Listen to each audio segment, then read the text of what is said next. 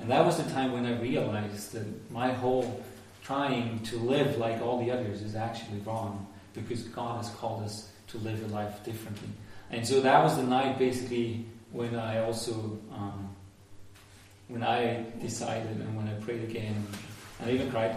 Uh, and I decided I want to follow Christ. I want to live that what I proclaim. And um, so it was pretty good in the beginning, and then over the year it got better, or worse and worse. And at some point, you know, like you reach next summer camp, and you're like, oh, I'm right there again. and so for me, a huge um, game changer came when I when I turned 18 and I had to join the army, and so I knew I would be like separated from everything that I'd done before, and I would have to start pretty much like a life, like start your identity all over.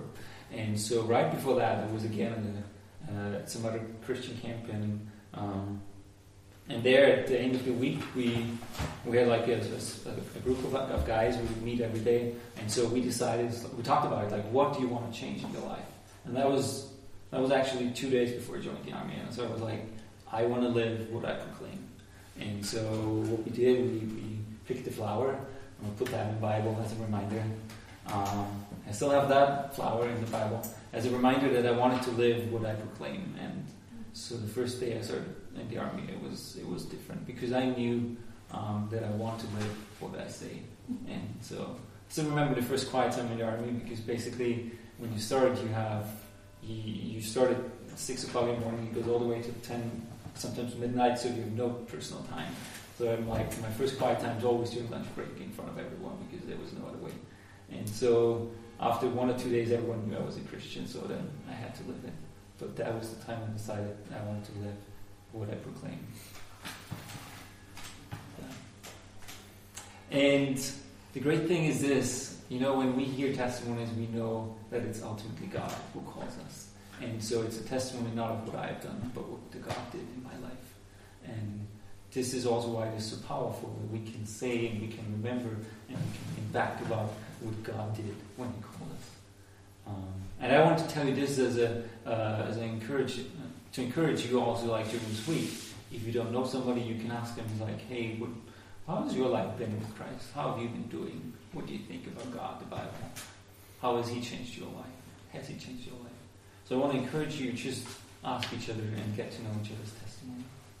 And the second thing why I want to say that is because when I was 16, the sermon that the guy preached, that was actually Joe. And I know if you remember the sermon, probably not, but um, it was maybe just like small sentence that he said. But um, so I'm really excited that he's here now with us for this weekend and sharing with us uh, what it means for us to live as Christians. What is the mission of God? And yeah, you will introduce. remember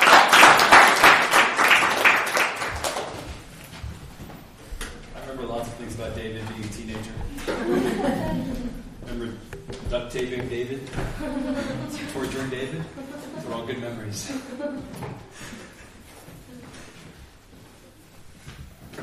I'm uh, very happy to be here with you guys this weekend. Um, my dad was in the military, and so I grew up moving all over. Lived in Germany uh, for a few years, lived in Korea for a few years, and so I know a lot of you, and some of you that are not from here are living in a different in a different culture in a different place. Um, and I live in Texas now, which is a different culture in a different place. it's barely part of the United States. but uh, so, but I, I, know what it's like uh, a little bit to live where you're not from. Um, so I'm looking forward to getting to know you. Um, I've been a pastor for 15, 16 years. Um, I have four kids. My oldest is 16 years old. Youngest is eight years old. He's almost nine. So we got see, a boy, 16, Noah. Ethan is 14. Emma is 11. I think she, she thinks she's 20. and then Samuel is eight and almost nine. Um, and I've been married to my wife Heike for almost 20 years. This summer will be 20 years. Um, she has put up with me. she survived. She gets a medal. She's 20 years. But um, so when I was talking with David about coming and, and teaching, he said, you know, like, I'd like for you to talk to us about what is um, What is our mission here on earth? And it's, it's an important question. You know, for us, people who would say that we are Christians, people who would say that we believe in Jesus, that the question of what is my mission here on earth as a Christian? What should it What should it look like? What do I do? Um, is, is a question really no matter no matter what age. It's an important question. It doesn't matter if you are in your 20s, if you're in your 30s, your 40s. If you're in, it doesn't. It's never a question that you should stop asking. Um, and so my hope is that this is not just a weekend where you kind of ask that question for a few days, find an answer, and never think about it again. My hope is that this is just the beginning of you asking that question. What is what is my mission? Um, before we get to that question, I think there's actually maybe a, a more important question. Um, and that question is really the question of why. And the question, uh, the word why, it's a very simple word, three letters, W-H-Y. Um, but it is, it is, a, it is a word that um, can make you really think a lot. Because there are so many things that we do, and we don't ask the question, why? Um, so before we say, what is my mission, we need to talk about why? Like, why am I here? Like, why, why do I exist? if, if, you were to go and, and, just walk along the street or ask somebody that you live near, why do you exist? What do you think they would say? Mommy and dad. mom and dad, yes. In a, in a biological sense, that is, that is accurate. What else? What, what else would they have? What are some answers that you would hear? Say, why do you exist? To have fun. Have fun, yeah. Because of the food. Food to eat. I exist. Well, because of food, because food makes me alive. Is that what you're saying? Yeah. Yeah. yeah and food's great. And food's great. Yep. Or I don't know. I don't know. Yeah, you, you probably get that question a lot, or that answer a lot, right? A lot. I don't know. Some people say it doesn't really matter. Right? What else? What are some other answers you think you would hear if you asked somebody, "Why do you exist?" Why not? Why not? yeah, which basically means I have no answer, right? Yeah. Uh, the universe. What do you, what do you mean? Explain. Um, the cosmic forces of the universe okay. and whatever's happening. Yep. Perfectly came together. Yeah, there's it's just this this freak occurrence of yeah. forces of nature, right? Mm-hmm. Fate. Oh, faith. Fate. Fate, yeah, fate, right? It could be it, it just happened. There's there's not really any real reason. It just it just is, right? Maybe because of Adam and Eve. Adam and Eve, maybe. Yeah, maybe some would blame Adam and Eve. Yeah. It's your point, Sean, that's a you. Find reason why. Tell them we said hi. This is an important call. Is it your mom?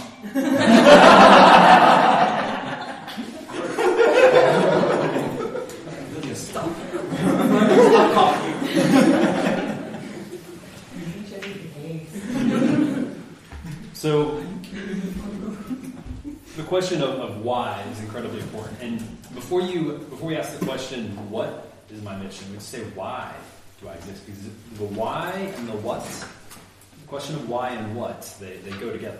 Um, you know, if, why does before you know what to do with this, you have to say, why does this exist? Right? And, and, and once you know why, then you know what to do with it. Um, the what is me sitting on it. The why, is there for me to, there to support me. For, there to give me rest. That's why it exists. What should I do? I should sit on it. And so before you ask what, we need to ask why. So when it comes to that question of, of why, um, we're going to look at a, a, few different passages in our Bibles today. And I know we probably all have different versions of the Bible. I'll be reading out of a version called the ESV version. Um, and, yeah, and just over the weekend in general, if you have questions, like if we're reading a Bible passage and your Bible maybe uses a different word that you're not understanding, feel free to ask a question about that. Or, you know, even when we're not in meeting, if you guys have questions, feel free to ask. Um, so, but if you would first turn in, uh, to the book of Psalms. Psalms is right in the middle of your Bible. The book of Psalms, and look at Psalm 19.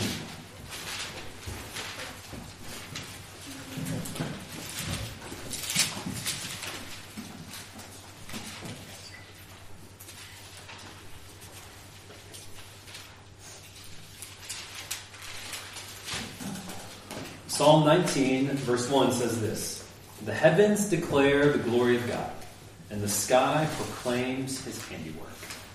Day to day pours out speech, and night to night reveals knowledge. So look at verse 1. The heavens declare the glory of God, and the sky proclaims his handiwork. Why, and when, when the Bible talks about heavens, they usually don't mean just heaven, you know, where God exists. They, they mean something broad or something bigger. So what is, what is David saying here about why the heaven, and really why all creation exists? What is he saying in verse 1? Why does creation exist?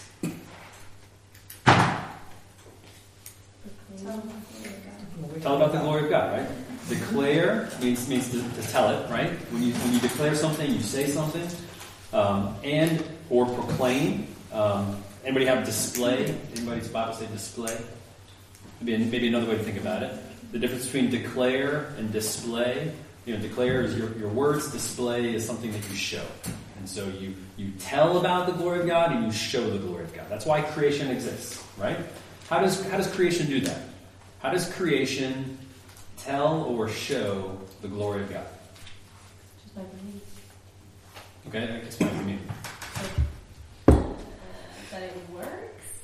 That it works. Okay, Mostly. sure. That like, when you think about like all the ecosystems and everything that's set up, like there's a lot of. I mean, if you study science at all and you study the Earth, and, I mean, there's like a lot of moving parts that like they don't just randomly happen. Like it was designed in a very specific way, right?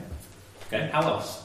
Like when you when you walk outside and you see the beautiful mountains around you, how does that declare the glory of God? By existing. By existing, okay. But what what does it tell you about God? Well, it's pretty awesome. It's what? I'm sorry. Pretty awesome. Pretty awesome, yeah. So I mean, God God made that, right? And, and you you are meant to walk outside.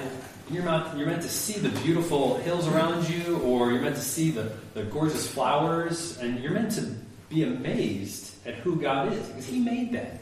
Like He designed that. I mean, he, uh, when you think about all the different kinds of flowers there are, all the different kinds of trees there are, I mean, He invented all of those. I mean, if I was designing all the flowers and trees, it'd be like two kinds, maybe, you know, because I'm not very creative. But I mean, His creative abilities are amazing. When, when you think of the ocean, right? What is what would the ocean declare to you about God? What, what does the ocean tell you about God? Vastness. The vastness, how huge, right? Yeah. What A else? mystery. the mystery, right? There's there's some parts that like, Yeah, we don't see. Yeah, no doubt. And so there's there's an element of mystery there. What else? The depth, yeah. I mean, it, the, the, water's a powerful thing, right? I mean, you've seen a, a I mean, you've seen the tsunamis and the, and the total devastation that a tsunami can can bring to a place. I mean, mm-hmm. water is is powerful. And when you think of everything, all the all the creatures within the water, right? Again, the creativity of God to design all of those sea creatures, all the different kinds of fish. I mean, it, all of creation. Every time you walk outside and you look and you see the beauty around you, whether it's the mountains, whether it's the oceans, whether it's the creatures in them, whether it's the trees, whether it's the flowers, whether it's this beautiful sky, a, thunderstorm rumbling in, right? You see just the, the power of that lightning. You know, all of creation, according to Psalm 19, is meant to tell you about the awesomeness of God. It's meant to tell you about the glory of God, the greatness of God. But that's not all. Flip to the beginning of your Bible. Genesis chapter 1.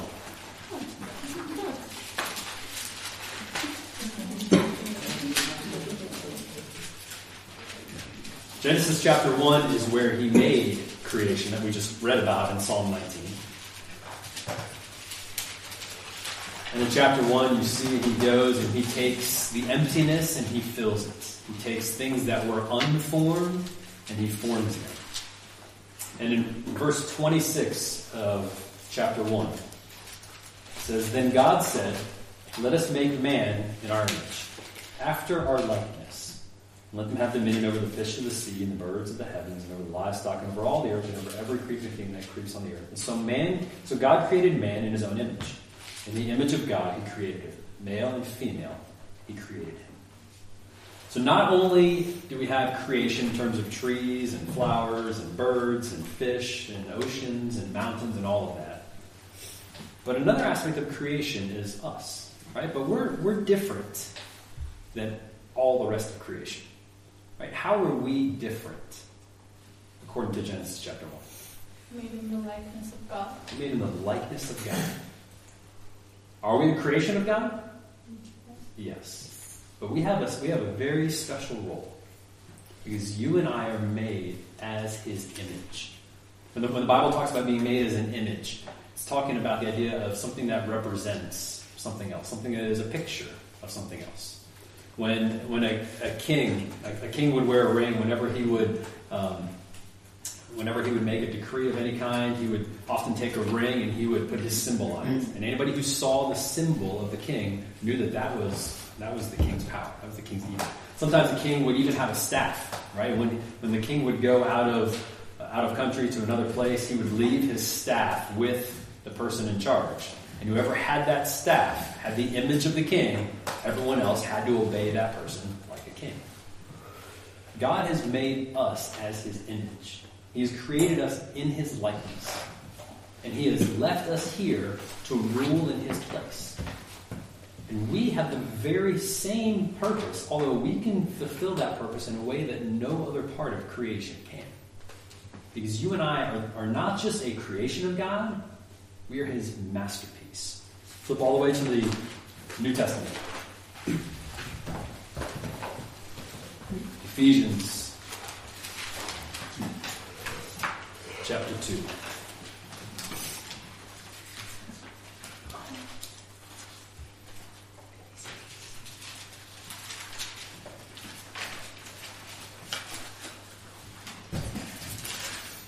Ephesians chapter 2, looking at verse 8, 9, and 10. It says, For by grace you have been saved through faith. This is not your own doing, it is the gift of God, not a result of works, so that no one may boast. Here's the important part For we are his workmanship. For we are his workmanship. And another, uh, the, the Greek word there is the word poema, which is where the English word poem comes from. And it's the idea of an artistic creation that God has made. So God has made some wonderful things. He has made some things that you look at and are amazing. They are beautiful, they are strong, they are mighty. You, you see them, and it's just unbelievable. Which was, was it? Excuse me. Uh, verse 10, beginning of verse 10. For we are his workmanship, it says in the English, masterpiece, um, some other time. So you and I, we in a sense have the same purpose, but we can we, we fulfill that purpose in a way that no other part of creation can. Because we are his masterpiece. We are, we are the, the most prized possession that he has made because we are made in his likeness. And so you and I, the reason why we exist is to display and to declare the awesomeness of God, the glory of God, the greatness of God as the ones who have been made as his image. That means that people should be able to look at us. People should be able to watch us. People should be able to listen to the words that we say, what we do and don't do. And they should get an idea of what God is like. The question is, is that, is that at all part of your thinking in terms of the way you live your life? Because there are so many people with so many different answers to the question of why do you exist? If, your if your answer to the question of why do I exist is to have fun, that's it's going to make an, an impact in all of your decisions, right? It's going to make a decision. It's going to impact the way you spend your money.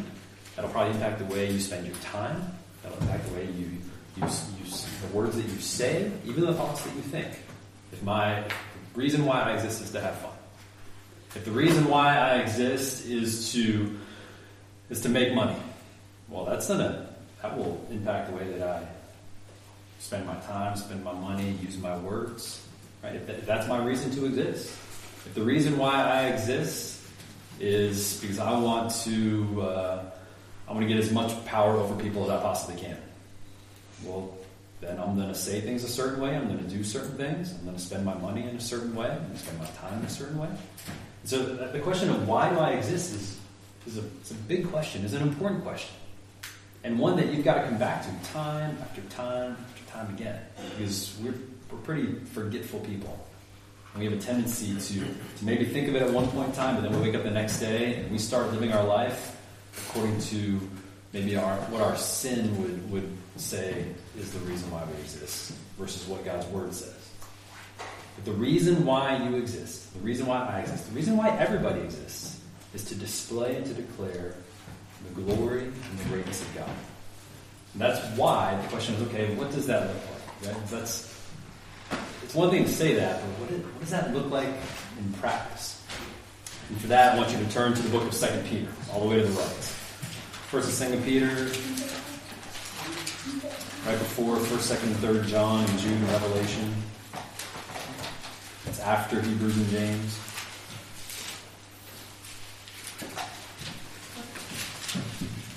So, if the answer to why we exist is to display and to declare the glory and grace of God, then what is our mission becomes a little bit of a, of a clearer, clear purpose. Yes, uh, Second Peter chapter one.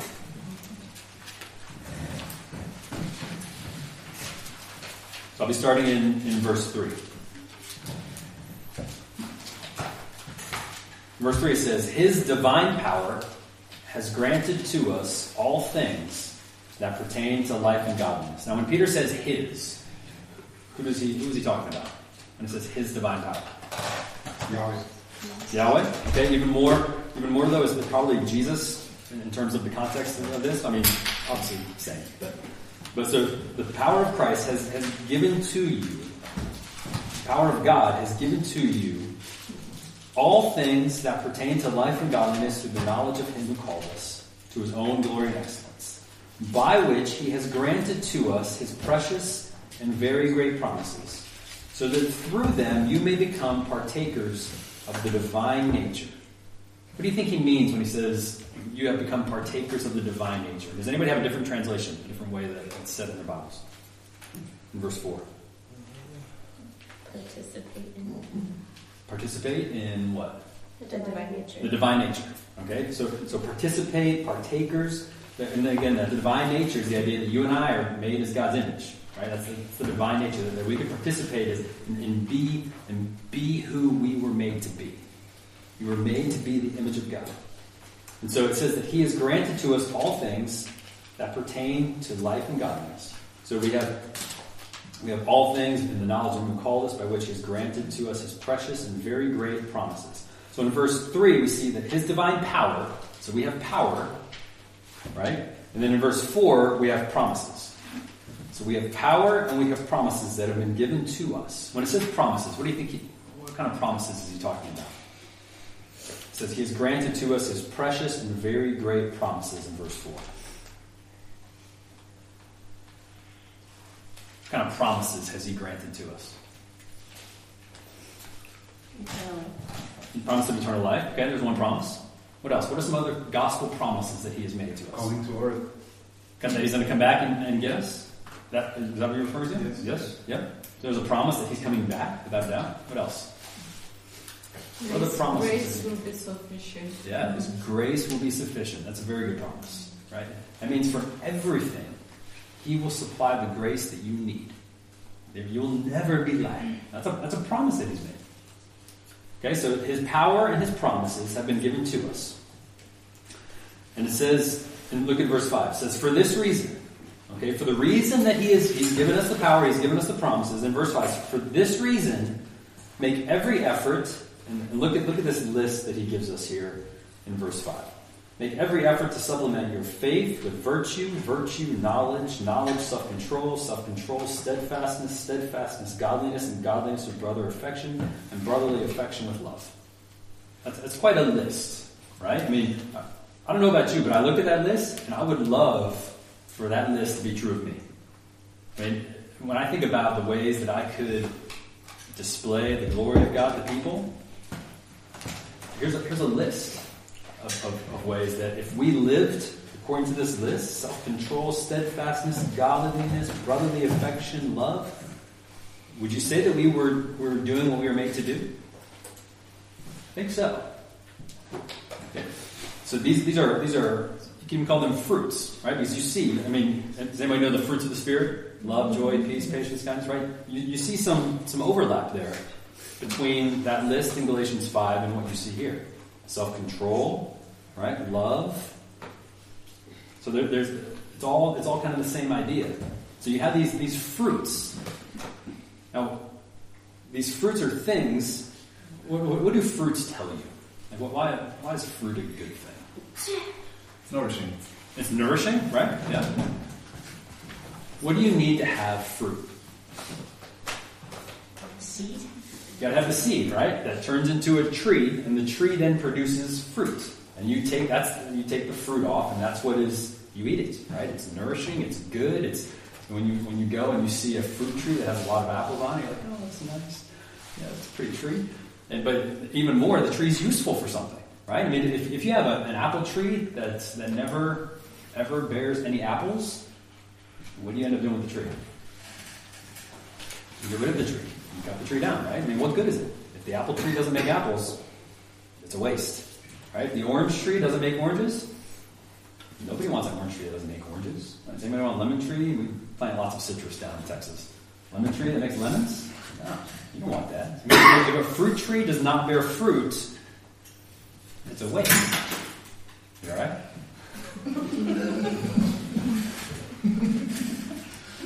And so when you see these, these fruits here, that's, that's part of what your mission is here on earth as a Christian. Your mission is to, is to bear fruit that he's talking about.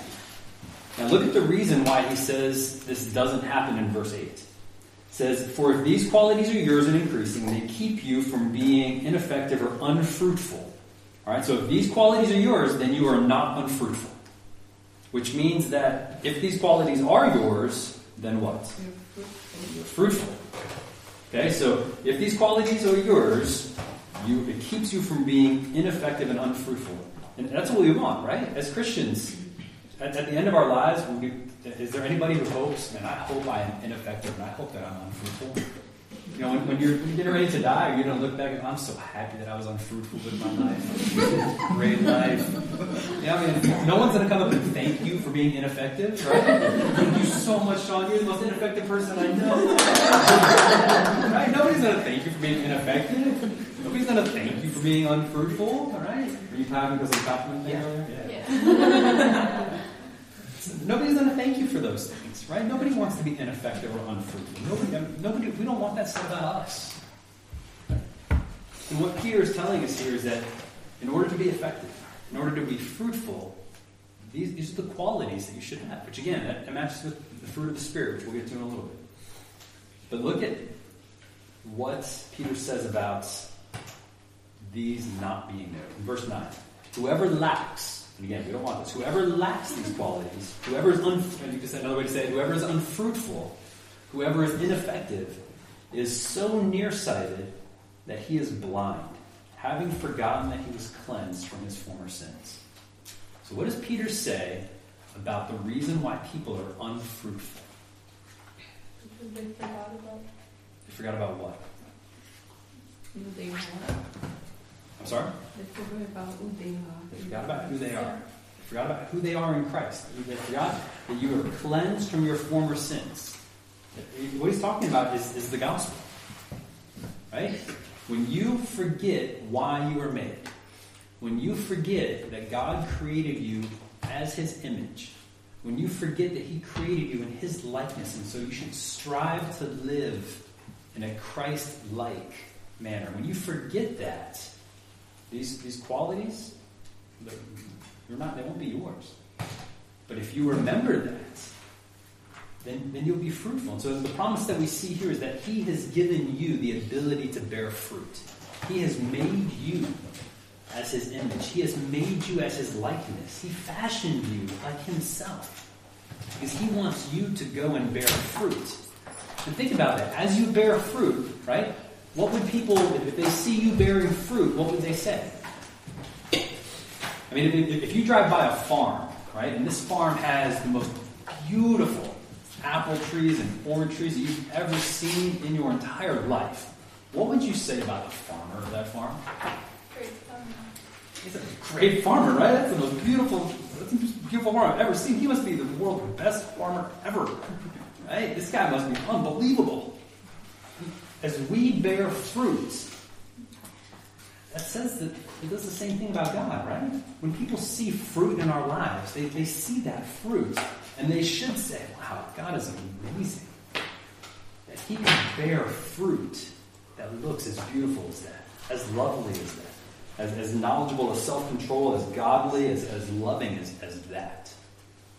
So I- I hope we see that, that connection between mm-hmm. God created you so that people look at you, and as you tell people about Him, as you show people about Him, people say, wow, God is amazing.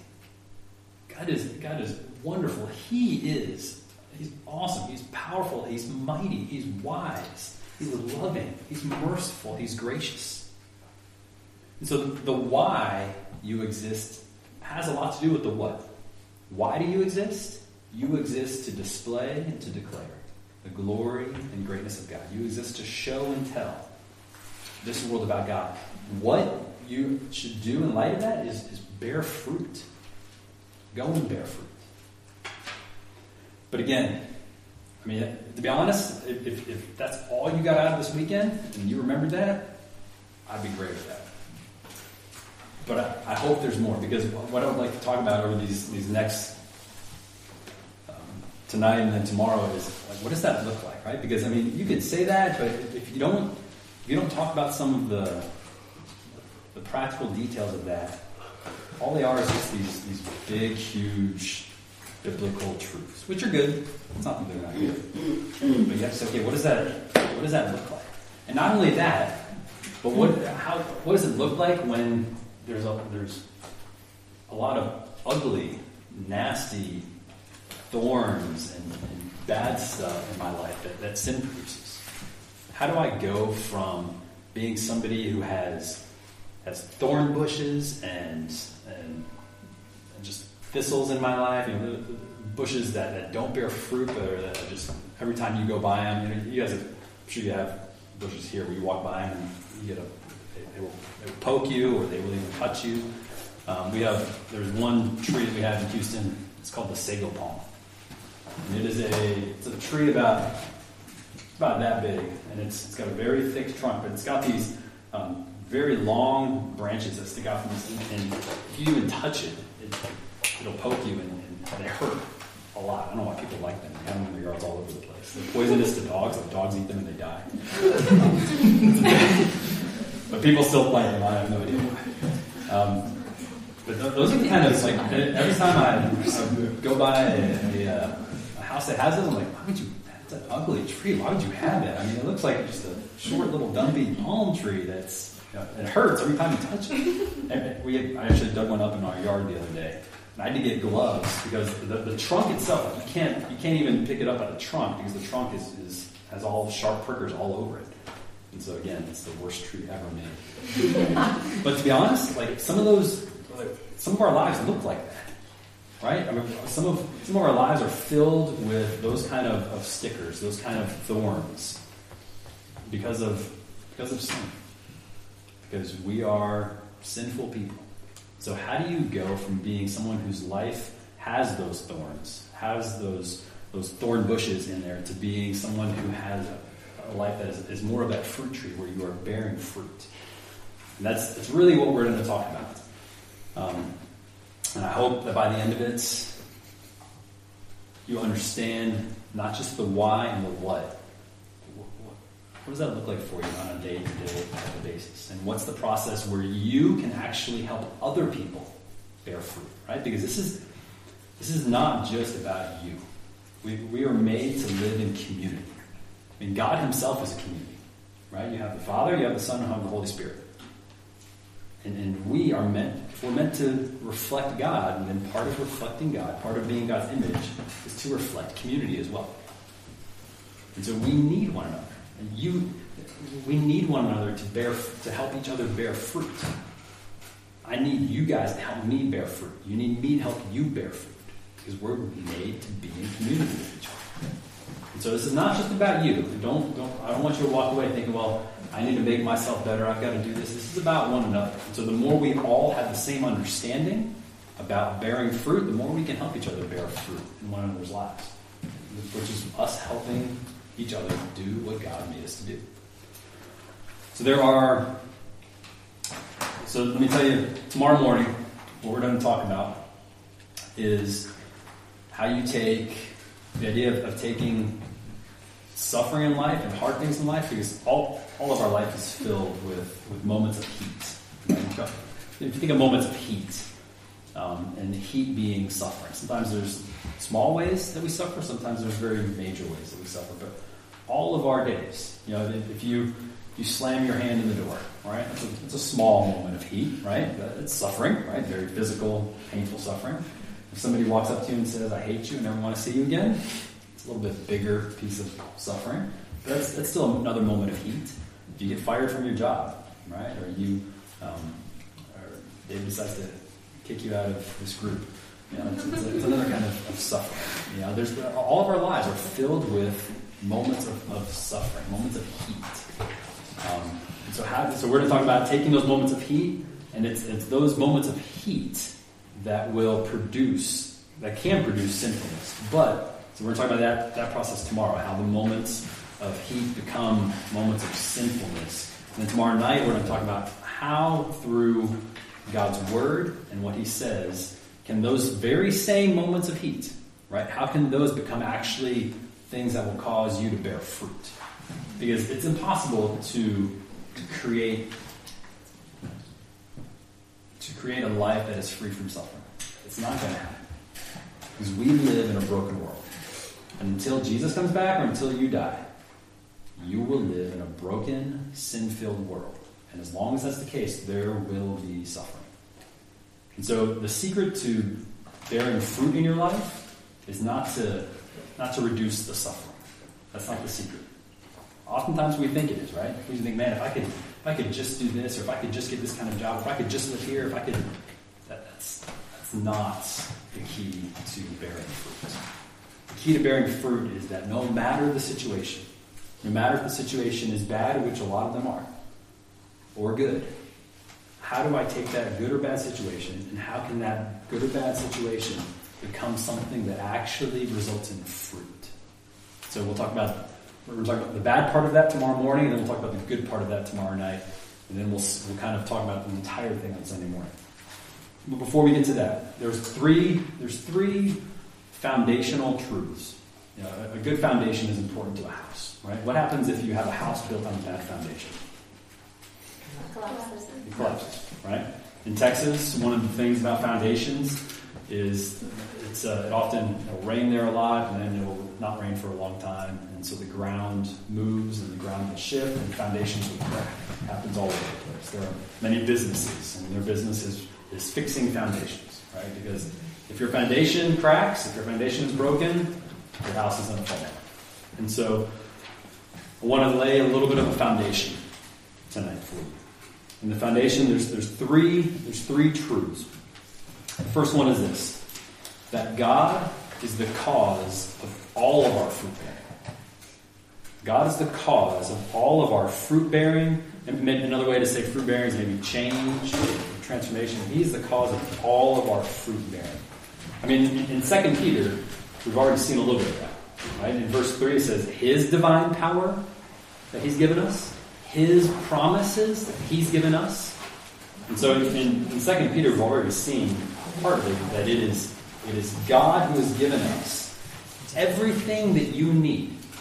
He's, he's given us everything you need that no matter what situation you are in, you can bear fruit.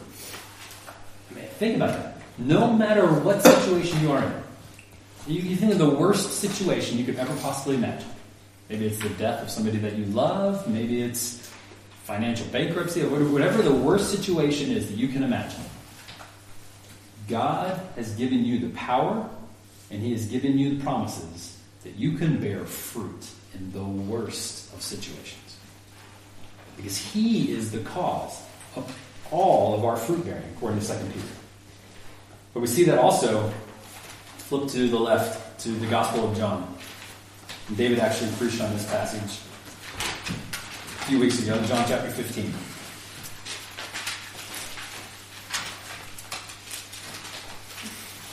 So Second Peter shows us that he has given us power and promises to go and bear fruit.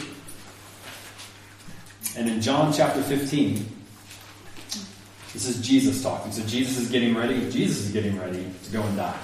Right? He's getting ready to face the worst situation actually in the history of all of mankind. In John chapter 15, he says, I am the true vine, and my Father is the vine dresser. Every branch of mine that does not bear fruit, he takes away. And every branch that does bear fruit, he prunes, that it may bear more fruit. So, first of all, you see these two branches, right? What's the difference between the two branches that Jesus is talking about? Ones that bear fruit and ones that don't. Ones that bear fruit, ones that don't. Right? What happens to the ones that don't bear fruit? They get cut off. Cut off. But what happens to the ones that do bear fruit? They get grafted. They get what? Grafted. Grafted? Uh, well, they are grafted in. So to be grafted in means that that you are you are attached. Okay. It says that he prunes them. Does anybody have another word besides prunes? Prune to cut. Yeah, he said she trims. To groom. Oh, to groom. Yeah, groom. Yeah. Okay. So he now that doesn't. It's almost a little bit unexpected, right? Because you would almost expect, okay, the branches that don't bear fruit get thrown away. The branches that do get that do bear fruit, great job, guys. Well done. Right? I mean, that's what you would expect. You know, some sort of praise for bearing fruit. But he doesn't say that. He says instead they get groomed, which that's a painful process, right? I mean, pruning. I mean, when- you when you prune a um, or you, when you groom a, a rose bush, right? You actually cut off part of the live part of the tree, of, of, of the bush, right? Why do you do that? So it grows nicely. It grows nicely, and actually, it, it, it actually grows better than if you wouldn't do that. And again, first of all, who is doing the pruning? God is, right? Because again, He is the cause of all of your fruit bearing, and so God will prune you. God will groom you. In other words, God is going to do His work in your life because He wants you to be even more fruit bearing. That's, the, that's what he's called you to do. He has called you to bear fruit. So that as people see the fruit, they look at it and they say, man, wonder who planted those trees. Look at how beautiful that fruit is. Look at how amazing that fruit looks. Whoever it is that planted those trees that are bearing that fruit, he must be pretty awesome. That's why God made you. Question? Or are you just scratching? I'm just Okay. That's fine. So God, God is the cause of all of our fruit bearing. Um, I have a Yeah. question. Um, are only Christians meant, or like even non-Christians, like people who don't believe in, in God, are their good deeds also from God? Like, That's a great question. yeah, That's a great question. Are there good deeds from God? You know, and that goes to the question of why. Because you can do something that looks good, but if But the reason why you're doing it is more selfish, yeah, even even for us who are Christians, right? If the reason why we are doing something is so people look at me and think how wonderful I am, and how great I am, and how smart I am, and that good thing is actually sin. It's not, not true. So it's a great question. So the question of that's why the question of why is so very important. So he wants us to bear fruit, and he wants us to, to bear more and more fruit. But again, is, is this what you are hoping for? I mean, it- it- do you find yourself hoping that I hope God prunes me today so I can bear more fruit? I mean, it's, it's usually not, right? Why, why do we not hope this? Like, what keeps us from hoping that God would do His His work in us to cause us to bear more fruit? painful process. Painful process, suffering, right? I mean, suffering is the primary tool that He uses to do that oftentimes. Suffering is suffering is a tool that God uses to prune us, and it's a tool that that that is the most often used tool that He has. But He uses it for good purposes. He, he, he- suffering doesn't come your way because you deserve it. Like that's not the way God. That's not the way God thinks. God doesn't think. Well, I guess. Uh, I guess yesterday because Chris forgot to read his Bible. Today his day's gonna be really bad. I'm gonna make his day bad. That's not the way God thinks. You know, God, God doesn't do that. That- That's, that's not the kind of, of, of thoughts that he has because all of Chris's sins that he did commit yesterday, they've already been paid for. That's what Jesus did. When Jesus hung on the cross, when Jesus died in our place, he became my substitute. And so every sin that I have already committed, and every sin that I will commit for the rest of my life, Jesus has already been punished in my place. And so if God punishes me too, what does that say about the punishment that Christ had to endure? It wasn't enough. Right? If God punishes me too, after he already punished Jesus, then that means Jesus' punishment wasn't enough. And Jesus' punishment was enough. Jesus' sacrifice was enough. So the bad stuff that happens to us isn't because God is getting us back. You know, and, I really wasted my time yesterday. God is so giving me back for the way my day is going today. It's horrible, you know, or I didn't spend my money well last month, so God caused my car to break down this month. So I have to pay $2,000 to fix my car. That's God getting me back for the way I poorly spent my money, you know, or I said this to that person yesterday, and so God caused this person to say something to me today. That's, that's how a lot of people think. That because I did this bad thing yesterday, this bad thing happens today. Because I did this good thing yesterday, this good thing happened today. Karma. But that's, that's not, it's, yeah, it's the whole karma thing, right? Yeah. That's not the way God works, though. God uses suffering as a tool, and He uses it to increase our fruitfulness because He is the one who causes all of our fruitfulness. But again, is that what you hope for? Is that what you find yourself even praying for? Right? And, and what we hope for in the future, it, it has a big impact on how we live our present day. Right? What I'm hoping happens, if, I hope that I live in a bigger house one day, how will that how will that have presence? How will that impact on the present? If that's my hope of a bigger house. I won't focus on making the house I'm in now nice. Sure. I'm, at, you know, I'm focused on, on being probably greedy and trying to make more money and save more money. It's almost like give less away.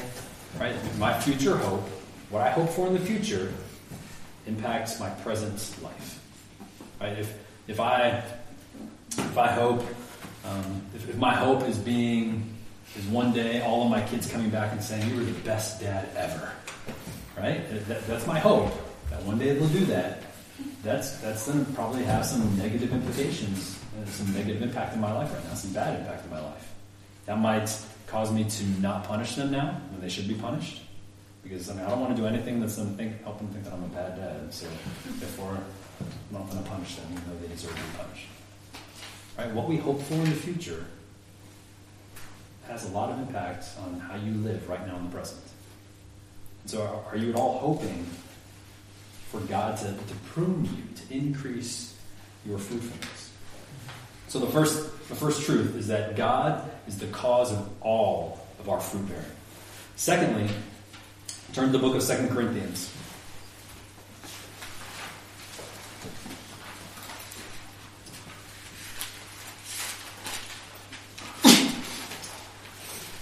Hebrews, sorry, so Second Corinthians comes right after um, Romans. First, Second Corinthians, Galatians, Ephesians, those before those. So Second Corinthians chapter 11. The second truth is this. Your relationship with Jesus Christ is the means of your change. God is the cause of your change. God the Father is the cause of it.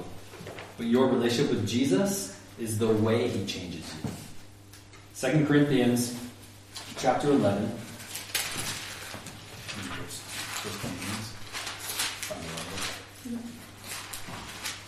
Second Corinthians chapter 11, verses 1 and 2. It says, I wish you would bear with me in a little foolishness. Do bear with me. Here's the important verse in verse 2. I, this is Paul, I feel a divine jealousy for you, for I betrothed you to one husband, to present you as a pure virgin to Christ. Does anybody have another word besides betrothed? I gave you, yeah, I gave you to one husband, promised you. Okay? What is this saying about our relationship with Jesus? What's Paul saying here about that?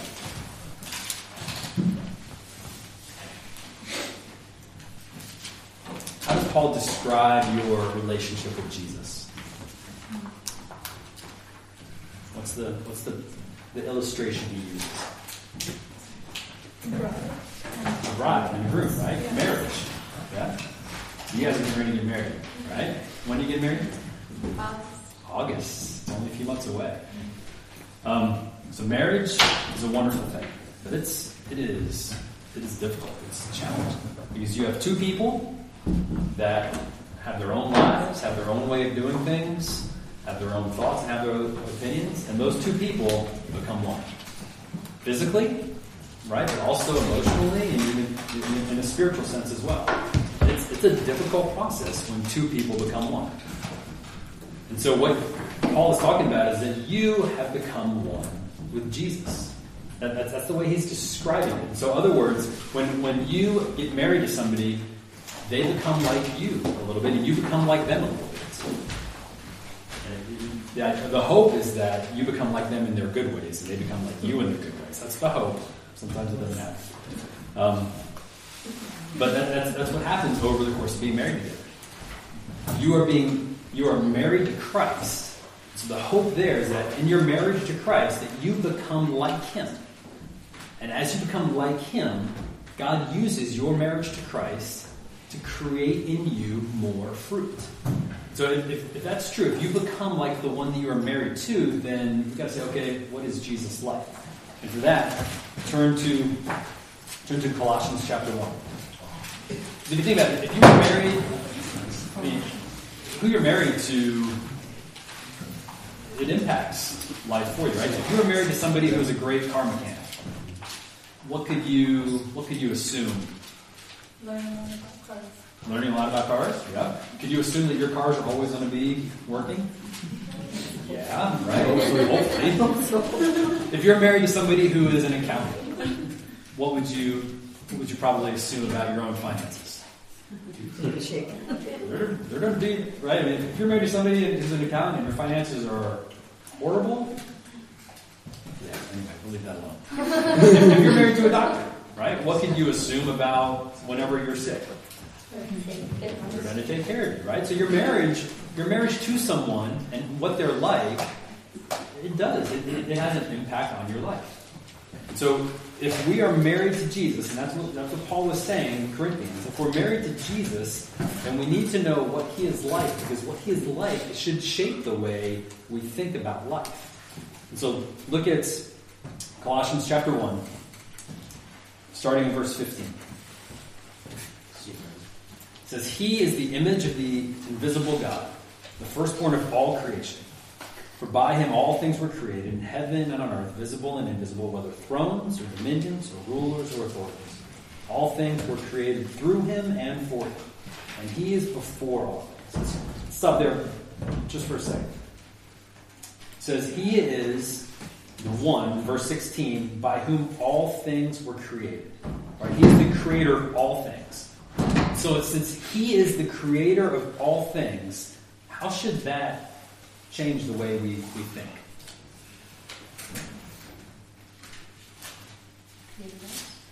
Created us, yep. Takes away fear. Takes away fear, right? He's the creator of everything. Why would be why would be afraid if he's the creator of all? Right? Um, if verse 17, he is before all things, and in him all things hold together. All right? If, if we are married to the one who holds all things together, how should that shape the way we think?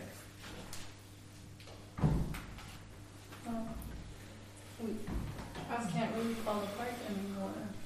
N- Not unless he wants it to, right? Yeah. I mean, the, the, the idea that there's chaos or chance or, or randomness or fate, right? That doesn't, that doesn't exist. He's the one who holds all things together. And so you see, I mean, what else do you see about how, how Paul describes Jesus here? What are some other things that you see that describe him?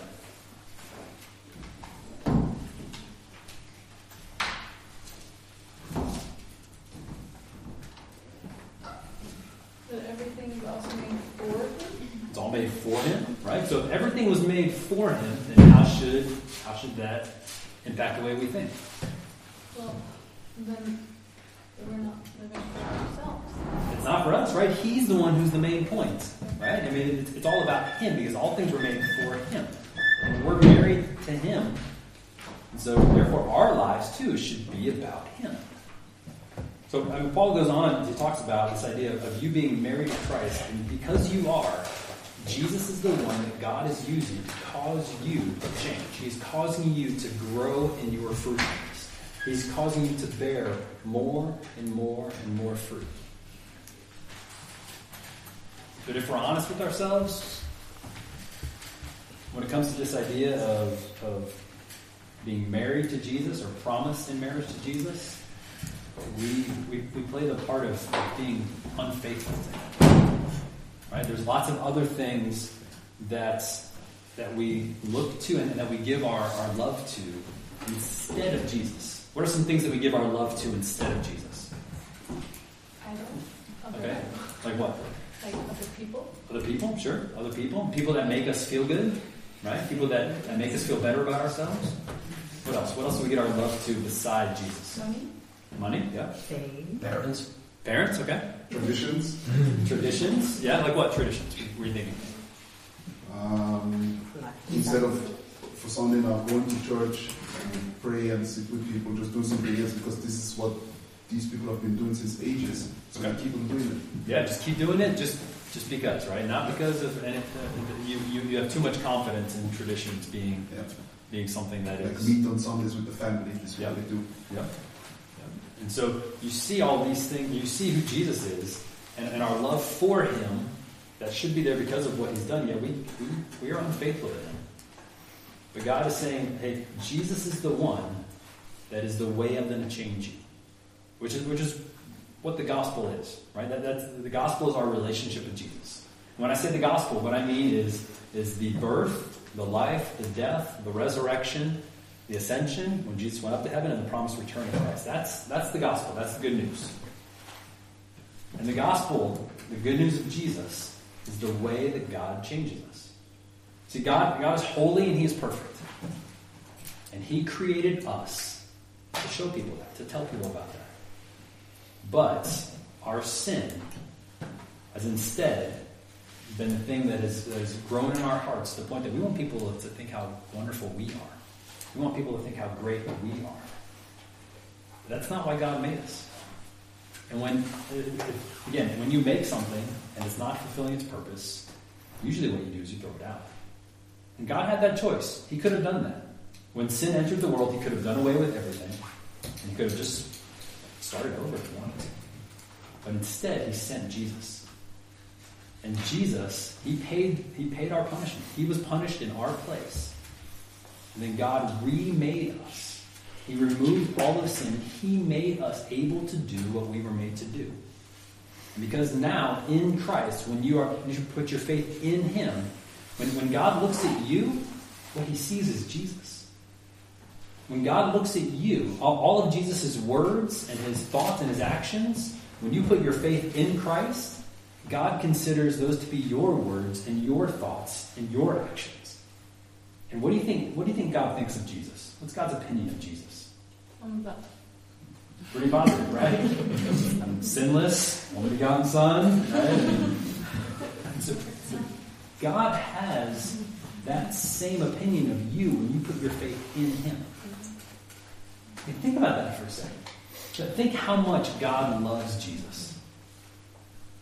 I mean, this is the sinless Son, right? I mean, His love for Jesus is God's love for Jesus is more than we can even imagine. And when you put your faith in Him, He has that very same love for you. And so His, his pruning of you, His grooming of you to be fruit bearing, it's, it's not done out of punishment. It's done out of love because He wants to make you more and more into the image of Jesus, the one that you and I have put our faith in. And so God is the cause of our fruit bearing. Jesus is the way that He does that.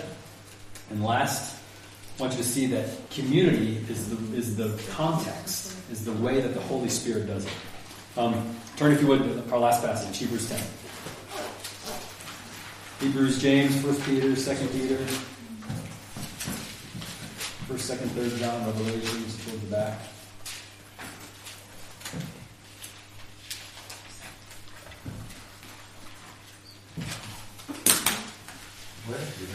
Hebrews chapter 10.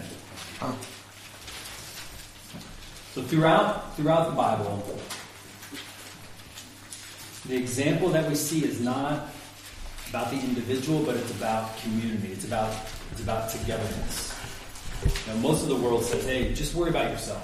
Do whatever is good for you." But what we see over and over and over again is more of an us. It's, it's a we, being part of, part of the family of God, my brothers and sisters. And you see you see this in Hebrews chapter ten, starting in verse nineteen. It says, Therefore, brothers, since we have confidence to enter the holy place by the blood of Jesus, by the new and living way that he has opened for us through the curtain that is through his flesh, and since we have a great high priest over the house of God, let us draw near with a true heart and full assurance of faith, with our hearts sprinkled clean from an evil conscience and our bodies washed with pure water. Let us hold fast the confession of our hope without wavering, for he who promised is faithful. And let us consider how to stir up one another to love and good works. So you see what the writer of Hebrews does, right? He says, because of this, in verse 19, since we have confidence because of the blood of Jesus. So because of the blood of Jesus, you can actually go into the presence of God. So since this, in verse 19, since we have Jesus as a great high priest, then because of that, in verse 22, let us draw near with a true heart. In 23, let us hold fast to our hope without wavering. And in 24, let us consider how to stir up one another to good works. So you see this element of community where you are called to be a part of one another's life. That's why that's why this weekend, you know, we're going to spend some of our time talking about the Bible and, and singing and doing this. But there's going to be a lot of other time when you're sitting around and you're playing cards, or maybe you're outside going on a hike, or you're talking, and some of you crazy people are going to get up and do a workout tomorrow morning at 6.30. You know, you're going to do all sorts of stuff, right? the part when we're sitting here talking about Bible and singing songs, that's not the only that's not the only spiritual part of this weekend. You guys just hanging out and talking with one another. You guys building community with one another. You guys getting to know one another. If, if you don't get to know one another by the end of this weekend, then you've missed out on a huge part of what God is trying to do because He is trying to use this community in your life. He wants to use the other people here to, to help you be more fruitful. But how do you do that if you don't get to know anybody? So this weekend, I, I want to challenge you. You may be, you know, I'm not the most super outgoing guy in the world. All right, there's people. There's this guy at my church. His name is Bo. And this guy knows everybody in the. I think I feel like he knows everybody in the, in the city of Houston. I mean, this guy is like crazy outgoing guy, right? And anybody standing next to him looks like the most quiet person in the world. anyway, that, so the, there are those kind of people, and there are some of you here that are like that. That's that's not me. You know, I've, I've got to sometimes work it. I'm not the person sitting in the corner the chair by myself either, but I'm kind of somewhere in the middle, right? But there are some of you that it's going to be really easy for you to get to know everybody. There's some of you that would probably just prefer to sit in the corner, you know, stare at your phone or the wall or something else, right? Same thing. and you could do that. We just make fun of you all weekend long. That's fine. Um, but what I want to challenge you is get to know your other brothers and sisters here. This is this is part of a church family. You need one another. God is trying to use you to stir to stir other people up to love and good works. That's, that's fruitfulness. The Holy Spirit wants to use you in other people's lives over the course of just this weekend. So get to know people. Ask questions. If, if you don't know where they're from, ask them where they're from. If, you, if you've never heard how they became a Christian, ask maybe how they became a Christian. If, if you're looking for questions because you don't have any other questions, ask them what they've ask them what they've been reading in the Bible lately, or ask them, hey, what's the best book you've ever read? I mean, whatever question you want to talk about, it's, it's great. Hopefully, it's going to gravitate towards something about God and Jesus and something spiritual. Mm-hmm. But get to know somebody, grow in community with each other, because you are, are part of what God uses, what the Holy Spirit uses to help other people be fruitful, which is what God put you here to do. Because He wants people to look at your life and see the fruit. And He wants people to see your fruitfulness and be like, man, the God who planted that fruit tree that's producing that kind of fruit, he must be a pretty amazing guy. That's why you exist. That's why you're here. And that's what we'll talk about tomorrow. And pray for us. So Father God, would you, over the course of this weekend, Father, would you cause us to grow in our love for you? Would you cause us to grow in our amazement of Jesus and his work on the cross? Would you cause us to grow in our, our love for one another and our community with one another? The Holy Spirit would use that community to increase our fruitfulness. That people would look at us and they would praise you. Pray this all in Jesus' name. Amen.